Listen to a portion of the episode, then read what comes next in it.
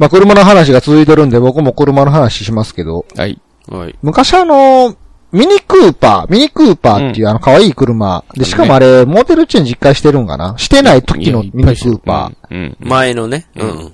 昔のミニクーパはいー、あるじゃないですか。うんうんあれ結構はいこう可愛い可愛いっつって、なんかブームも巻き起こったり、まあ今でも好きな人とかいたりしてうん。まあ 5W にも漏れず僕も若かりし頃、ああいう可愛い車が、なんかああいう可愛い車に乗りたいなって、かっこいい車よりもこう可愛い車に乗りたいなって思ってた方やったんですけどうん、うん。うん。あの、よく言われるんが、うんすげえすぐ壊れんでっつってミニクーパあ、そう。はいうんうん言ってましたね。うん。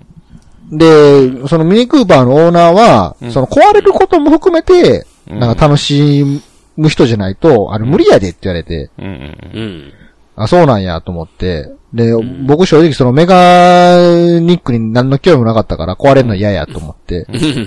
まあ結局買った車が当時、ミニクーパーのパチモンデザインのミラジーノを買ったんですけどね。似てるからこれでいいわパ。チモンなんかな、あれ。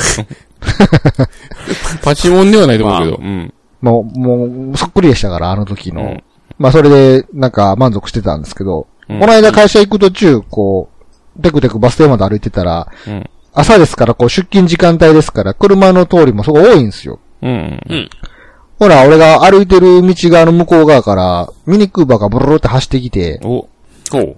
あ、ミニクーパー珍しいなと思ったら、ほんまに、なんか俺の目の前で、プン、プソン、コン、プツンプソン、つって、うん。止まって。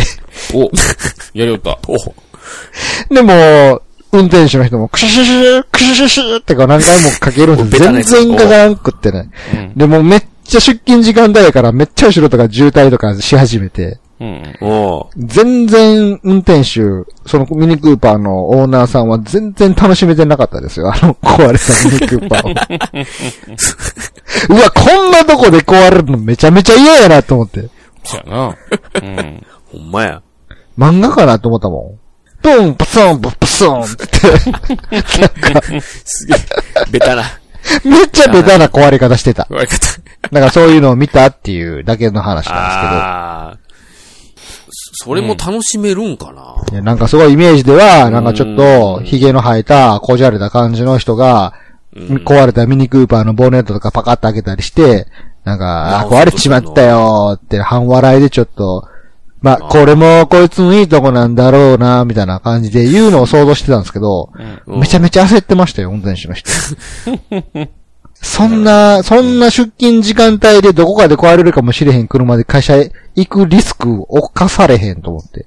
まあ、これまあ国産が一番やなと思いましたけどね。いやー、ほんまですよ、もう。いや、もうほんまに、日本、日本の車は世界一やで。まあ、壊れへんわ。日本は。うんまあちゃんとね、まあその点検やあらもね、してますからね、言うたって。